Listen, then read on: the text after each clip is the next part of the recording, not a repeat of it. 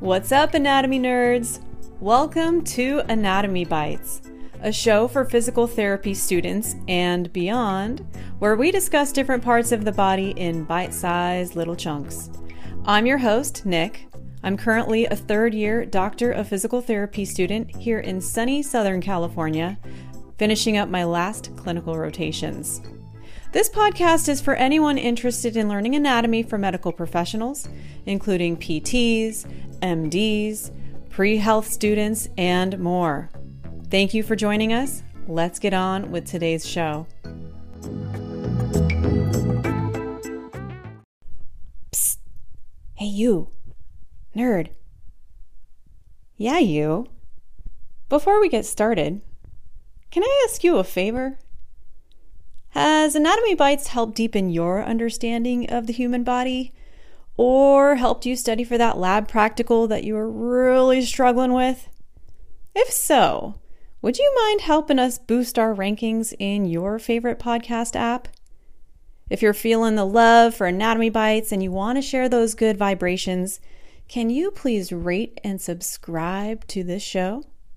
It's super simple and it will help us a long way. If you're listening to this podcast on the Apple Podcast app, rating and leaving a comment is super quick and easy. All you need to do is scroll down from the main show page until you see ratings and reviews and tap those five little stars and leave a comment if you feel so inclined. If you're on Spotify from the main show page, just hit those three little dots in the upper right hand corner of your screen and select Rate Show from there. It's super easy, and doing this small kindness will help boost our rankings and help others find out about the show. So if you're feeling the love, hook us up.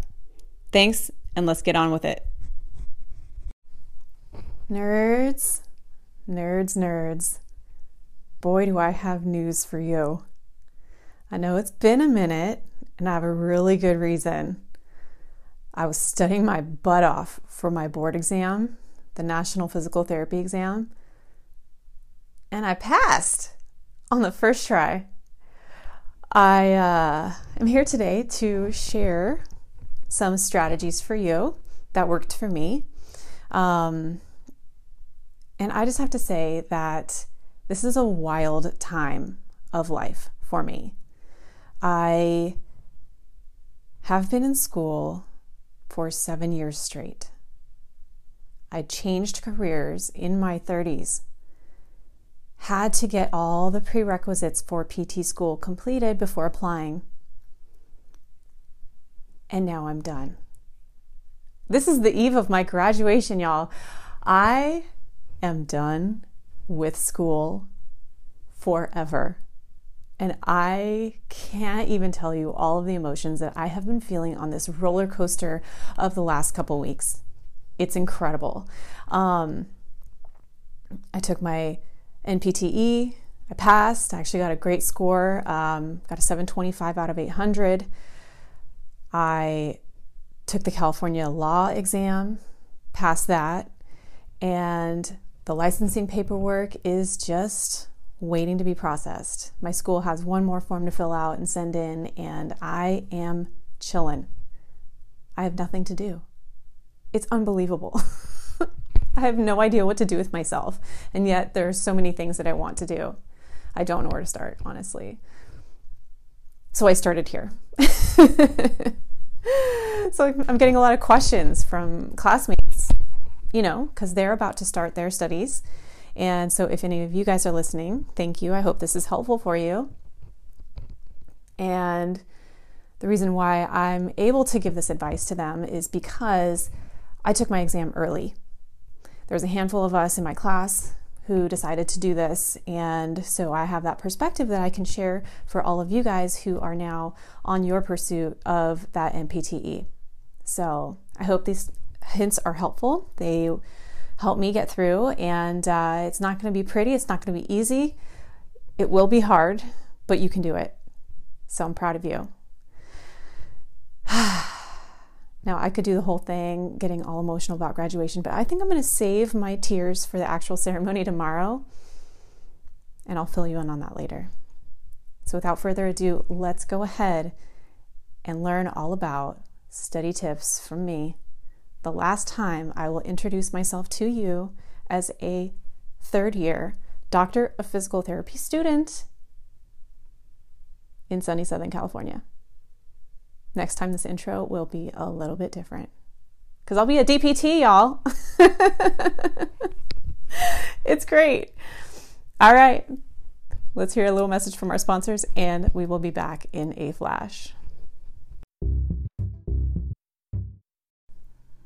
All right, so here we are, the moment that you tuned in for. Um, these are my study strategies for the National Physical Therapy Exam, or the NPTE. This is our national board exam that all graduates will have to take as part of their licensing process. So, just to kind of start off, I just want to say that these tips are things that I did. These are my strategies. They may or may not work for you, but this is just kind of my way of offering some help because for those of you who are just starting out your process of studying for the NPTE, um, probably the July exam, if you're tuning in at the time of release here, uh, why not share the wealth? Um, I've had a couple classmates ask me because I actually took the exam early, and so my classmates are actually um, preparing right now for taking the NPTE. So why not share the wealth? These are just things that I did, my strategies. They may or may not work for you, but um, maybe you'll glean some information that helps. Um, additionally, no content of the exam is going to be discussed here. This is simply strategy. So if you're tuning in for content, sorry, um, I actually can't share that with you. Uh, it's it's against the law.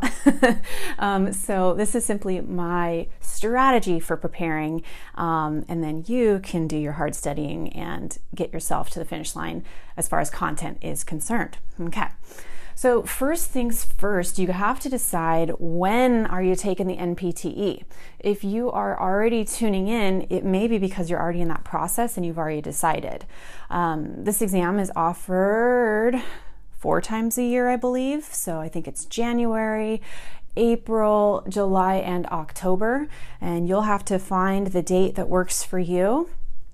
I actually took mine three weeks before my graduation, which not every school or state will allow. You have to do the back end research to figure out if that's going to work for you. Long story short, I decided to take it early because A, I am a career changer. I've spent 12 years in the workforce before PT school, and I really didn't want to wait to start just the rest of my life um, after graduating. I just wanted to kind of be done when I was done. Um, so, and I actually graduate tomorrow, and I'm really grateful that I did that for myself because now I'm just waiting for my licensing paperwork, and there's literally nothing for me to do. And it's like a forced break that I have gifted to myself. Um, I do have a job waiting for me uh, that I'll be starting in a couple weeks. And so right now I just get to enjoy my time off um, because I literally just have nothing to do and it's fantastic. I'm so stoked about that. But um, anyway, so if you want another episode on why, in more detail, I decided to take the April exam um, and what went into that, you know, let me know. Uh, but we'll say that's content for another day. Okay, so decide when you're taking the exam. Obviously, first and foremost, that's got, kind of what you got to do. Um, number two, you're going to have to decide your, you know, primary test prep company. Okay, so I would ask around, right? Uh, I asked my clinical instructors, especially my first one, about a year ago. He had been a graduate from my program, so I felt like he was a really good person to ask because he was very helpful in helping me fill in the gaps of our program's content and he could kind of give a bird's eye view. So, talking with my CI, my very first CI, he um, kind of laid out two options. He's like, you know, a lot of people that I know either did score builders or O'Sullivan. He explained to me that O'Sullivan was like very detailed but also very dense, and that score builders people liked it because it was kind of more bite-sized chunks, which you know I love, um, more kind of like graphical representations, lots of bold colors and good organization of the book. And so for me, knowing my study style and how, you know, I need to direct my attention, I chose to go with score builders. That's just from his, honestly, from his description, what appealed to me the most. Um, I'm sure O'Sullivan is fantastic. I've heard, you know, from many people that they've used it successfully. Um, it just didn't seem from his description that that would work for me. It just seemed um, too dense, and uh, I just know myself that that wouldn't work out quite as well because, it, it, you know, I just felt like I would go too much into the weeds and um, get stuck on subjects versus trying to cover everything. So, pick your test prep company and ask around. There's a lot of them out there actually. So once you've decided to go with that, you know, obviously you have to secure your materials. Um, I actually signed up for the Score Builders newsletter quite early, probably about a year ago, and um, that was helpful for me because I actually was able to be on their newsletter when a big sale happened so that I could get the newest edition of the book at like a 30% discount. And so even though I wasn't studying at the time that I bought it, I think it was like Labor Day last year or something like that, um, I was at least able to have that book at a discount and not be scrambling, you know, and paying full price when I was actually getting to the studying part. Okay. So I had those materials kind of just collecting dust on my shelf for several months, but they were there when I needed them. Okay. So once you have your materials and you're ready to actually start to prepare yourself for studying, you're going to want to set a schedule. So, kind of look in advance how much time do you have and how much of the content can you realistically get through every week. Okay, um, so what I did was I basically started studying at the beginning of my final clinical rotation. So our clinical rotations were 12 weeks. I, I started the first week of my clinical rotation. So, um, given the test date was April 27th, um, that gave me 10 weeks to prepare for the exam, plus like a couple of extra days.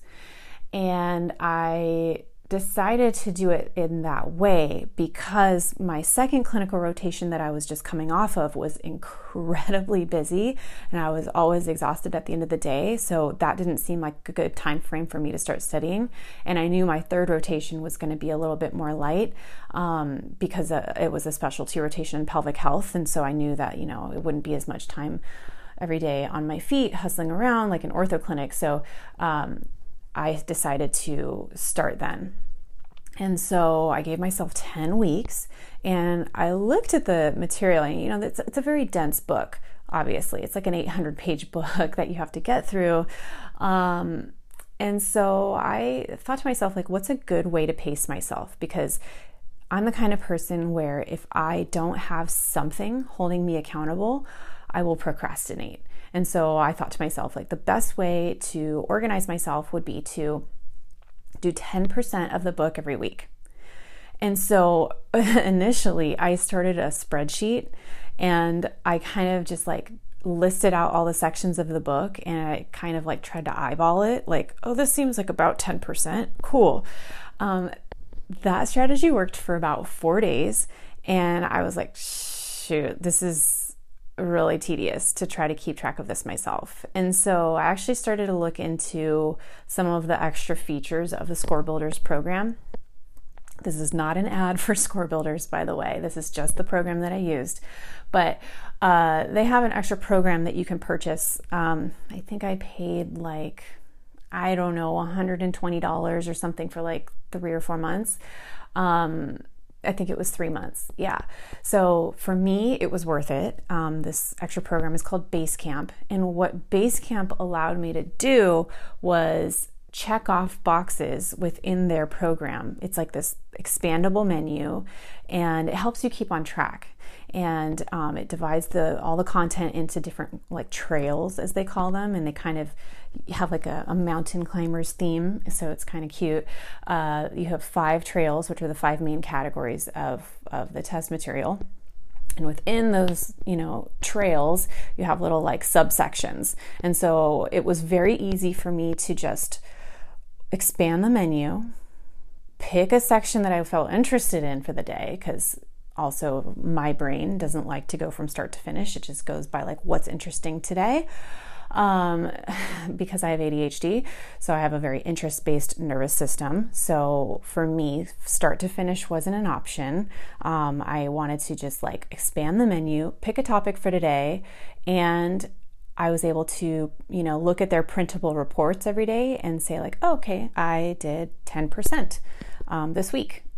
And it was so much easier for me to keep track of my progress that way. And I was so, so glad that I did that. It was very worth it for me um, because it helped me keep on track.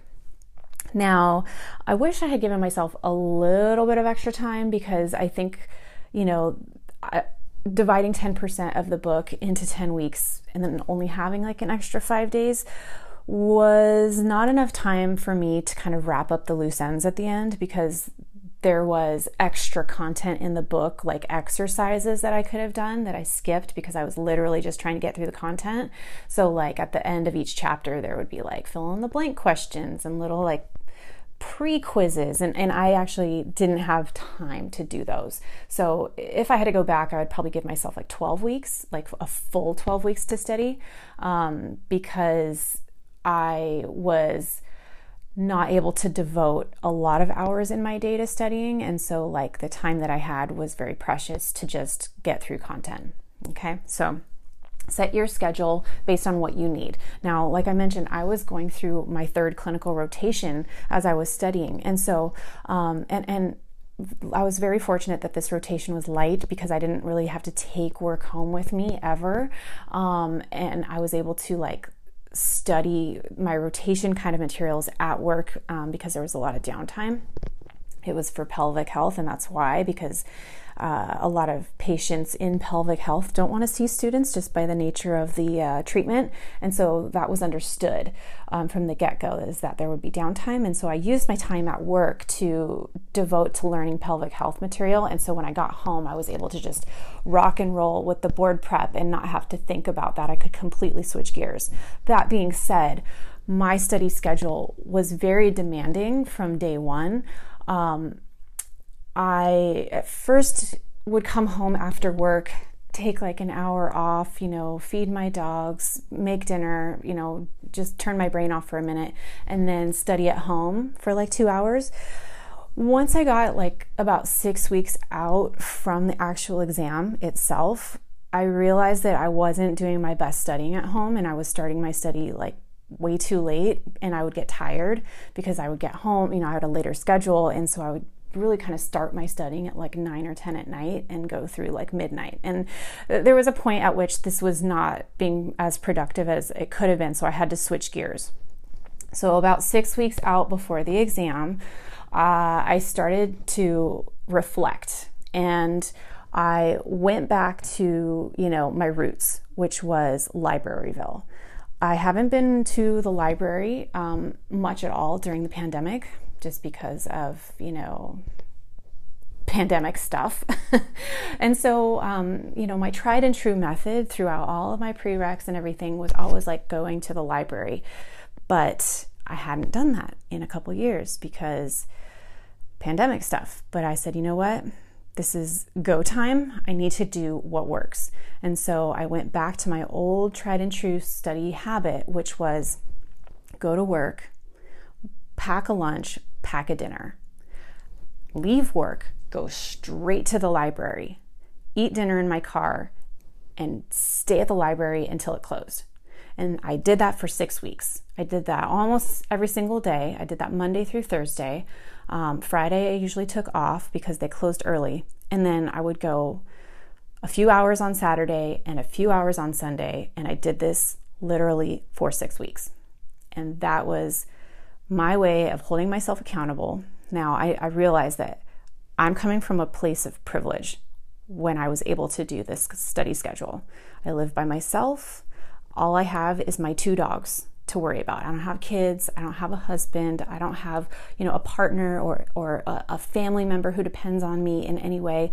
I was very free to be able to roam about the cabin, so to speak. And so this was what worked for me. I realize this will not work for everybody, but I would basically be, if you, you know, think about just brain time on, I would be on for 12 hours every day.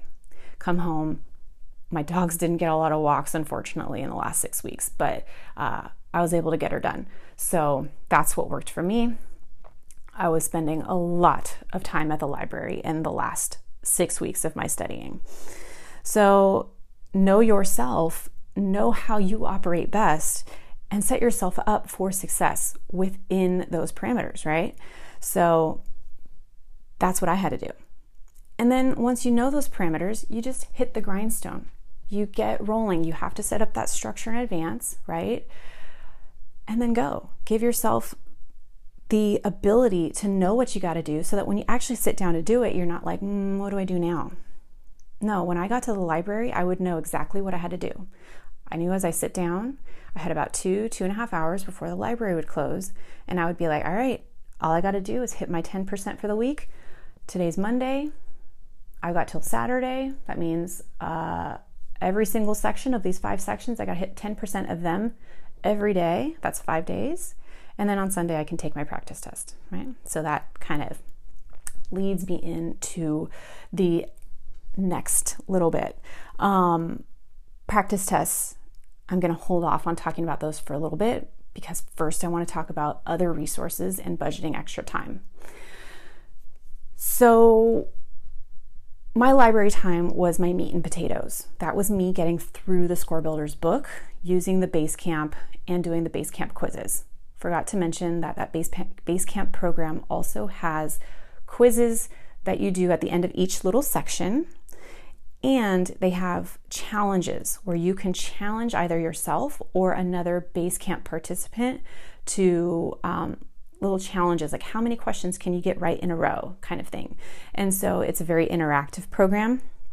And so, you know, my library time was devoted to getting through the Score Builders content and the section quizzes. But there was other time throughout the week that I devoted to other resources. It wasn't a lot of time because I didn't have a lot of extra time to spare, but for the sake of mentioning, you know, you don't want to necessarily pigeonhole yourself into one study prep company because they might have blind spots, so to speak. They might be missing something that works for you. So it's good to kind of spread your wings a little bit. And this is something I wish I had kind of done earlier. I'll tell you why. But for some of the other resources that I used were um, the Pocket Prep app. Pocket Prep, I did pay extra for their bank of 600 questions because otherwise you're only able to get like a few questions.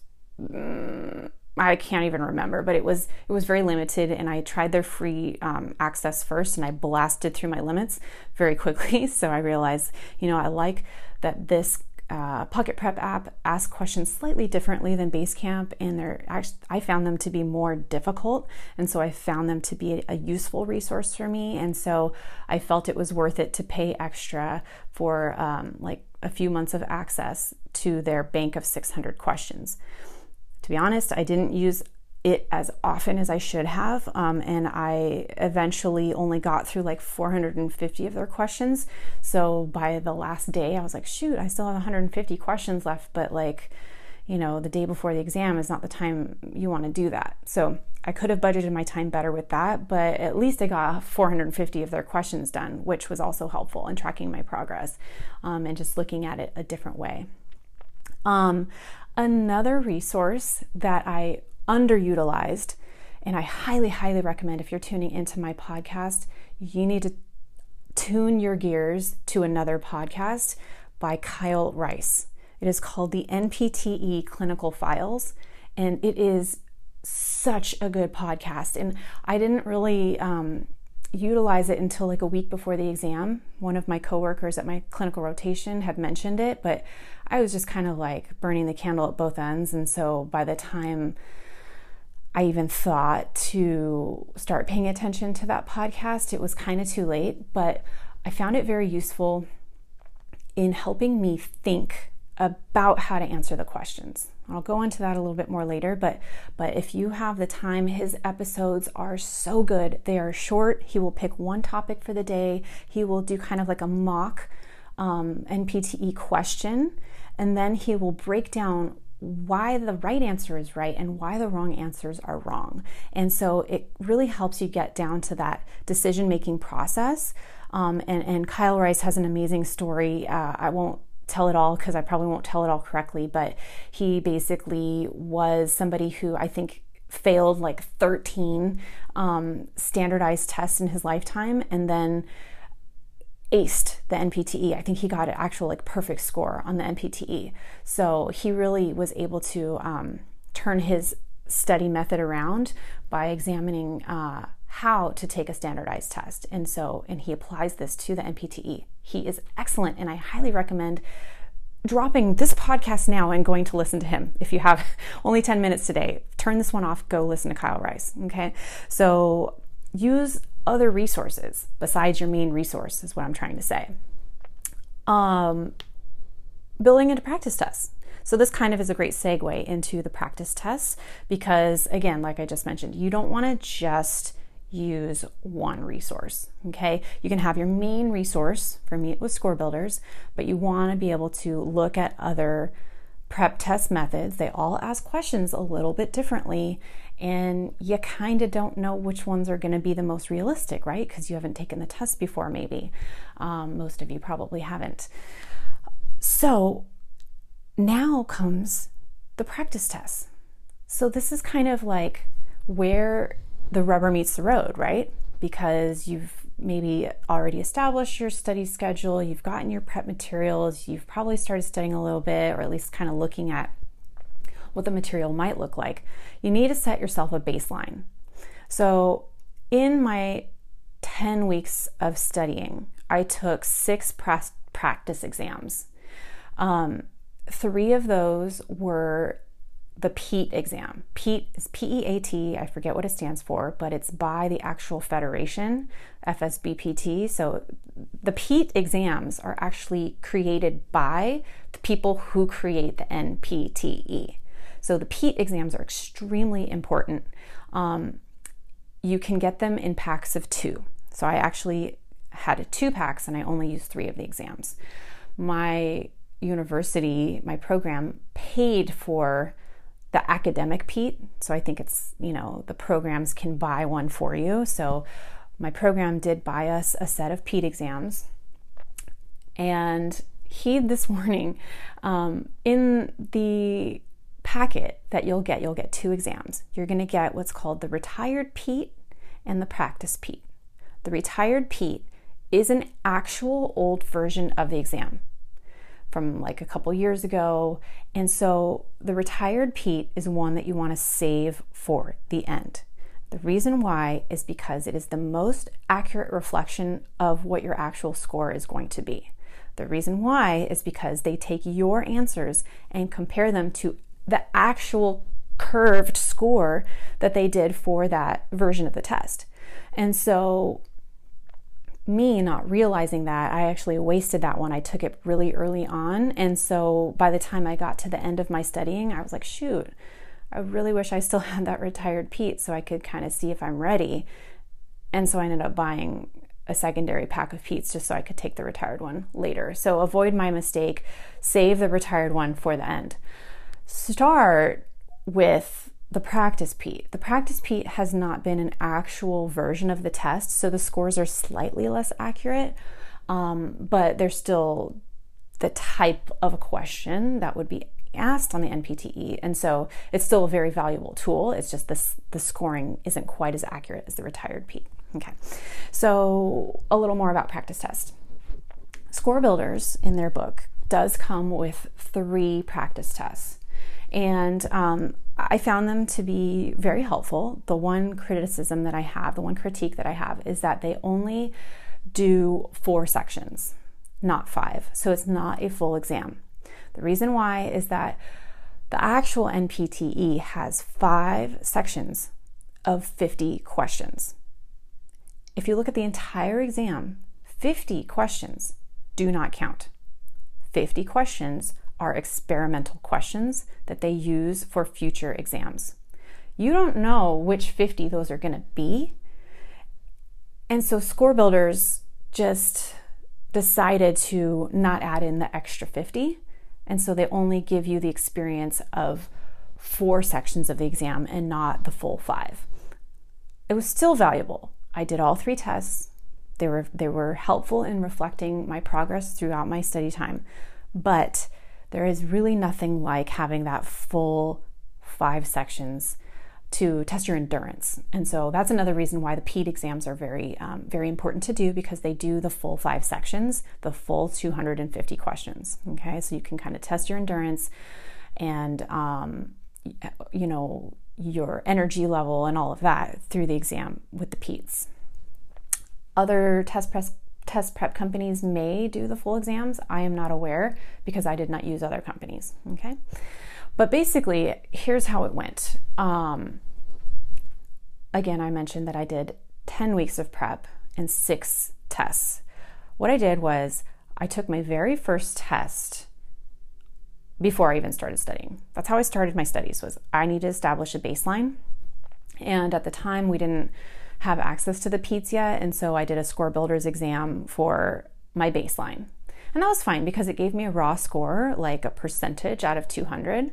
Um, but that's not how the final NPTE is scored. They actually do a scaled score based on, you know, some curve. And so the raw score isn't really completely reflective of how you're going to do. But regardless, it gives you something to go off of. So my first test was Score Builders test number one, and I gave myself a baseline. Okay. Then I didn't take my next practice exam for probably another month. Um, I just didn't feel like it would be useful to take it every week at that point because I hadn't even gotten into the material yet. So, what I did was I studied for about four weeks and then I took the test again. So, I took the second score builders test, I think, at that point. It was either the second score builders or the retired PEAT. one of the two. I don't I don't have the uh, exact order in front of me, but regardless, there was a big jump between my first and my second score. Okay? And then every subsequent weekend after that, I took a practice exam. And I will tell you, I was a little bit discouraged between some of those weeks because between the second and the third exam, I only improved by like a percent. And between the third and fourth exam, I only improved by like 2%. And so I was getting really nervous. And that's why at the very end, I decided to buy that extra packet of PEATs because I wasn't seeing the progress that I really wanted to feel comfortable with the score that I was going for.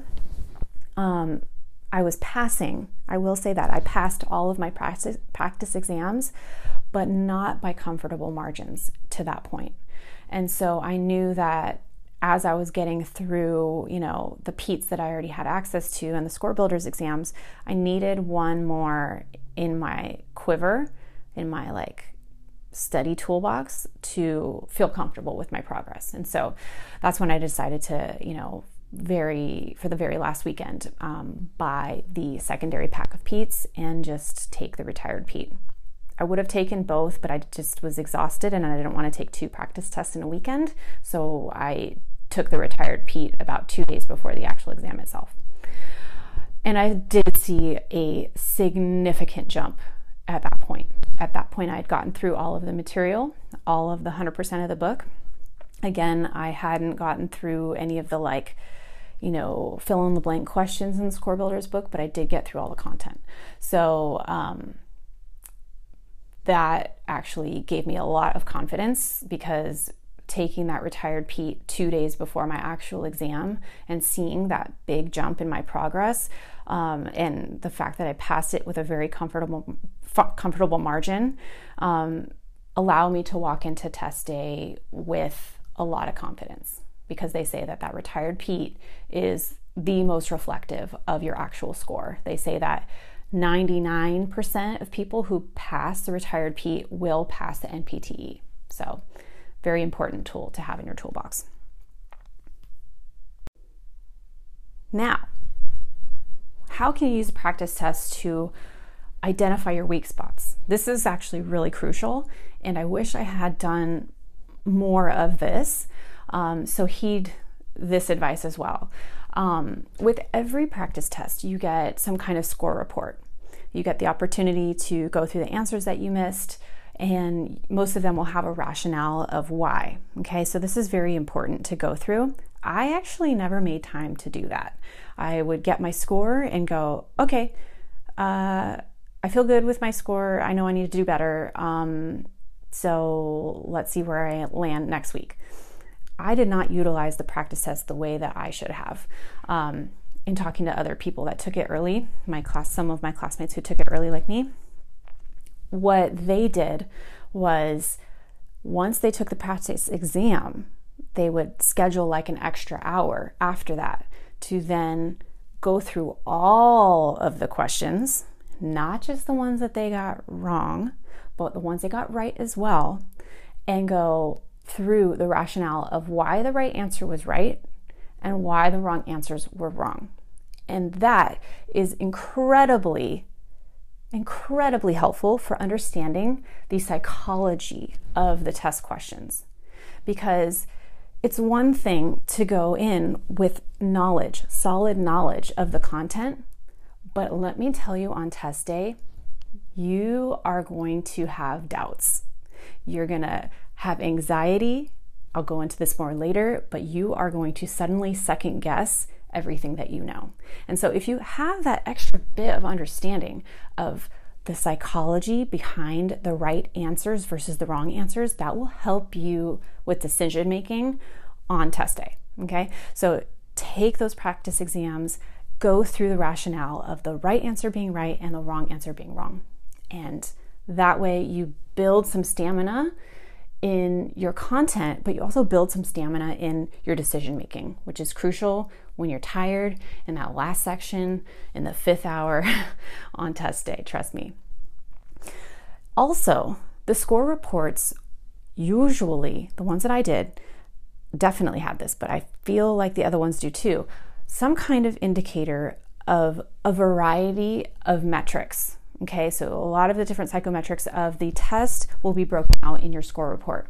Things such as how you did per section. Did you do better in section one, section two, section three, section four? That's helpful for helping you determine your endurance. I tended to do best on section three, right after the break. Hmm, interesting. So it would take me a little time to warm up. And then by section three, I was like, good to go, right? So I knew that section three tended to be my strongest section. That meant I had to do whatever I could to wake myself up earlier in the exam to also do better in sections one and two, right? And then I knew that I had to maintain that endurance for section four and five. So that helped me in preparing my, you know, my endurance, my preparation for test day, the snacks that I brought, the type of break that I was taking, and all of that. Um, so that's one way that they break the scores down. They also break the store, scores down by content. Um, so, for example, cardiopulm versus integumentary versus musculoskeletal versus neuromuscular. So you can see how you're doing with the actual subject matter. Um, and then you can also see breakdowns as far as types of questions. How were you at examination versus differential diagnosis, for example? How are you at intervention planning? How are you at prognosis? So that was really helpful in helping me identify my weak spots as far as question difficulty. And also it's kind of helpful for for helping you plan as a clinician, right? So I was really strong in examination, but I had a weak spot in intervention. So I know that I need to work on that for the test, but I also need to work on that for my patients too. So um, very helpful in looking at those score reports for helping you identify your weaknesses and helping you to change gears and pivot within your studying if you should need to do so. Um, as well, you know, pacing. Again, this is a test of endurance.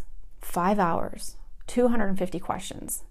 50 of them don't count. You don't know which ones they are. Okay, they're scattered throughout the test. So, this is really a, a test of your mental endurance, your energy, on top of your content knowledge. And so, whatever you need to do to give yourself a leg up, make sure you do that. Now, lastly, just to kind of conclude today's episode, actual test day. I'm not going to go into a ton of tips on this because that's just a whole episode for another day, but I will tell you two things that I did to help myself out on test day. So, as I mentioned, I walked into the test feeling pretty good. I had really rocked the retired PEAT a couple days before, um, and I was feeling really good the day of. I will tell you that I walked out of that test feeling like trash. okay, I I felt like it put me through the ringer. Uh, emotionally and physically, and I was not prepared to feel that way. So, what did I do and what should you do because you know the rumor is is that everybody walks out of the NPTE feeling like they failed. Very few people walk out feeling like they just aced it, right? This test is designed to break you down. So, how can you give yourself the best chance to succeed even though you're being tested in this grueling way, right? So, here's a couple things. Because of COVID and test center availability, I actually had to travel pretty far to take my exam. Now, I live in Southern California. There's a lot of the test centers nearby. However, the one that I was used to taking exams at for like the GRE and stuff um, was closed because of COVID. And so I knew when I was scheduling my test out, I had two choices. I, I could go an hour away fighting traffic in the morning um, to take an 8 a.m. exam, or I could drive three hours away and take an 8 a.m. exam, meaning that I would have to get a hotel room the night before. Now, me, knowing myself, I am not a morning person, and one thing that stresses me out like no other is commuter traffic. Okay, so I imagine myself on test day. If I was to stay at home, take the closer exam, and drive an hour away to make it there in time to check in at 7:15 to you know i was just going through the reverse scheduling of that day and just imagining how i would feel as i walked into the test center after fighting traffic waking up early i'm not a morning person and i was like you know what if i take the closer exam I'm going to want to get a hotel room next to the exam center anyway. I realize this is a privilege. I realize not everyone can afford to do this. But for me, my, my mom actually had some hotel points and she was willing to, to let me use them. And so I kind of had to decide do I want to get a hotel room? Probably. So which one am I going to want to go to? I want to go to the place that actually is going to feel a little bit like a vacation for me because I'm going to have to go up the day before anyway. And so I ended up going to uh, Camarillo. I went up to Ventura County. And the reason why I chose Ventura County is because I knew the drive there would be really peaceful. Um, I decided to drive through Malibu, which was absolutely gorgeous. And I knew that just getting away from it all into kind of like small town vibes, uh, away from, you know, the hubbub around me um, would help me just set my mind in the proper zone for test day. And uh, I'd been up to Ventura County a couple times before on road trips and stuff, and I just knew that it was, you know, it's a beautiful kind of like beachy vibe. And I was just like, where would I want to go on vacation? Versus the other one was in Riverside County, which is no offense to anybody who lives in Riverside area. Um, it was just, you know, it's a lot of congestion, a lot of traffic, a lot of kind of like suburb t- type of environment. And I just, I just didn't feel like that was going to put me in the right environment uh, for the mental space that I needed for the exam. It wouldn't feel like a vacation. It would just feel like I'm wasting money.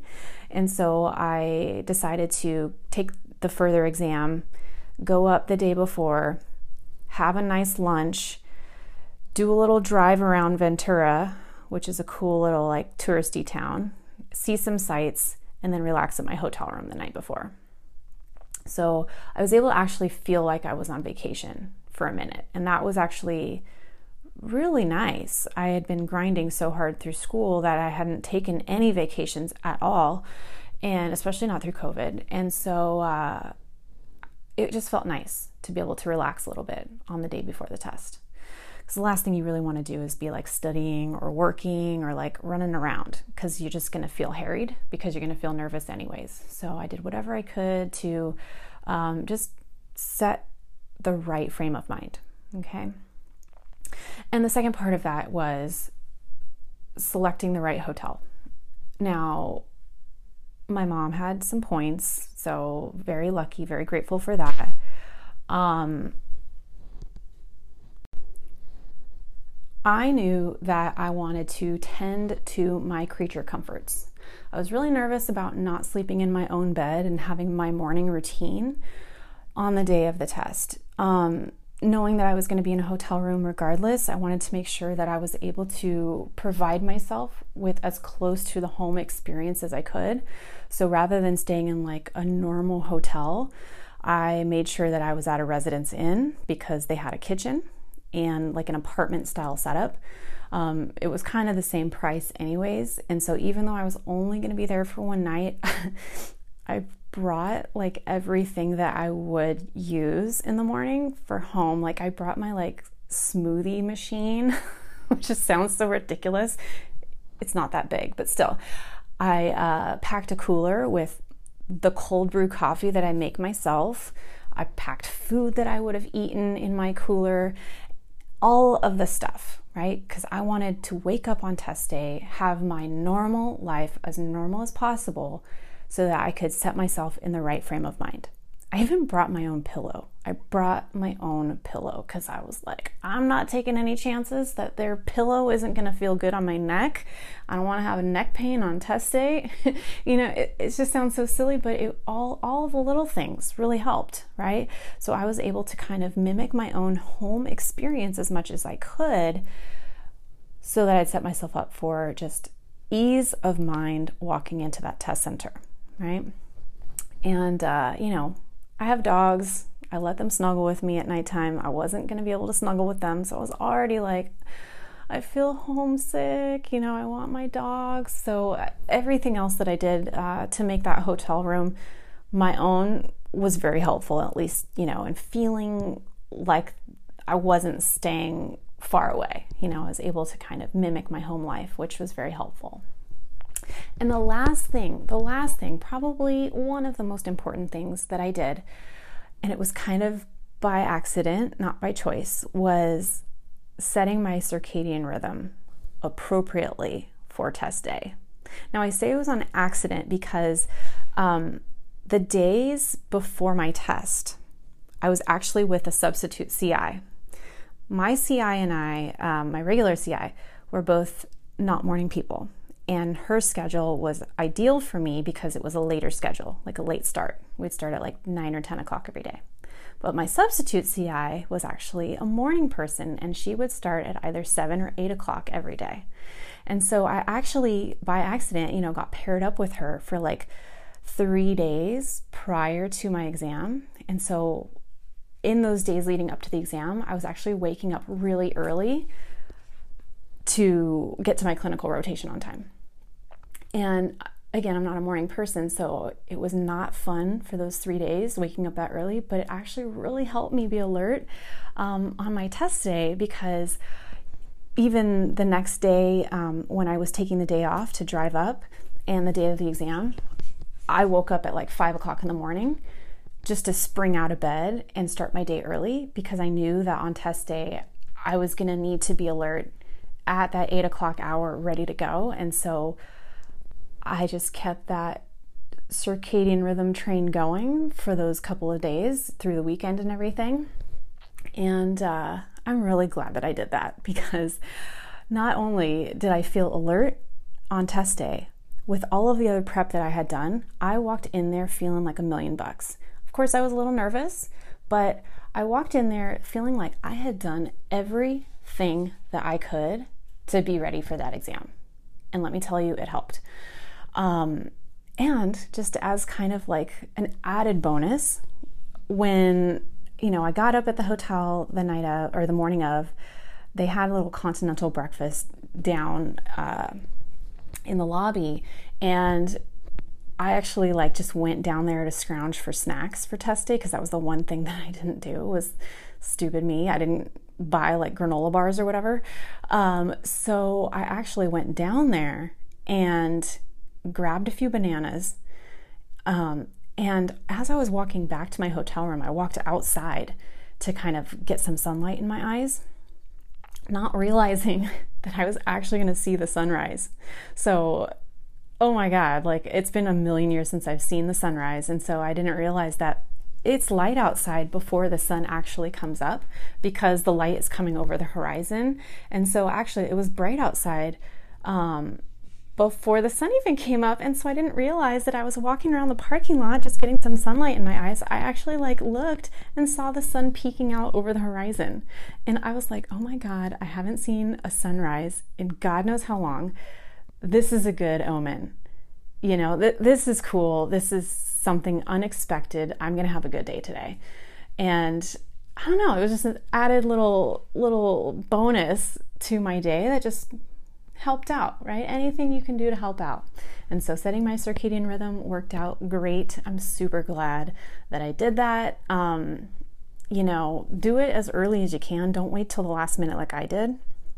Because then, you know, you won't even have to worry about things to add to the routine. It'll just be lockstep, right? So I walked into the NPTE feeling like I had done everything I could up until that point and that the rest of it was out of my hands right? And and and that's the best situation to be in, right? Feeling like you left it all out on the field, right? Like you walked in fully prepared and everything else is up to the universe or God or whatever. You know, you did everything you could.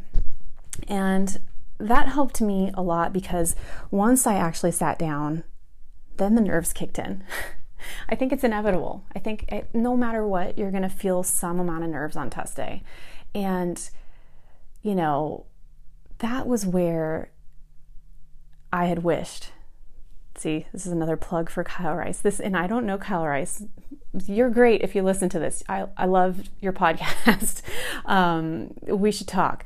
But this is where I wish I had listened to Kyle Rice earlier on because the way that my nerves affected me on test day was I would get a few questions down to a 50 50 choice. And then I started to second guess myself. So actually, I took a lot longer on the NPTE itself than I had taken on any of my pra- practice exams. My pra- practice exams, I was able to like just confidently whiz through, never went back to check the ones that I had marked, maybe like one or two, and then I'd be like, ah, I feel like I'm probably right and I don't want to change my answers, right? But on test day, I actually took a lot more time to go back and review and kind of like hem and haw over certain questions because my nerves were making me doubt myself. And because I hadn't had done the extra work of like figuring out the psychology of the test questions and like why the right is right and why the wrong is wrong, I second guessed myself. And so that's why I say if you do have time to go back and review the right answers and the wrong answers and the psychology of them on your practice test and listen to Kyle Rice because he goes through all that too. Um, y- you're going to feel like a million bucks. And that's the one thing, the one thing that I wished I had done more of. But you know what? With the time that I had, I feel like I gave it everything I had. So, you know, thank goodness it worked out for me. And uh, those are my NPTE test strategies that I am offering to you. Um, there's a lot more that I could go into, but I think this is good enough to set you going. Uh, I hope this has been helpful. Feel free to give me your feedback, reach out to me on socials, and best of luck to you. Well, that does it for today's show. What did you think? Did you love it? Did it leave you wanting for more? Let me know on social media. You can find me on Instagram and Twitter at Nikki Rae. That's at N I K K I D A S H R A E. Until next time, nerds, AB out.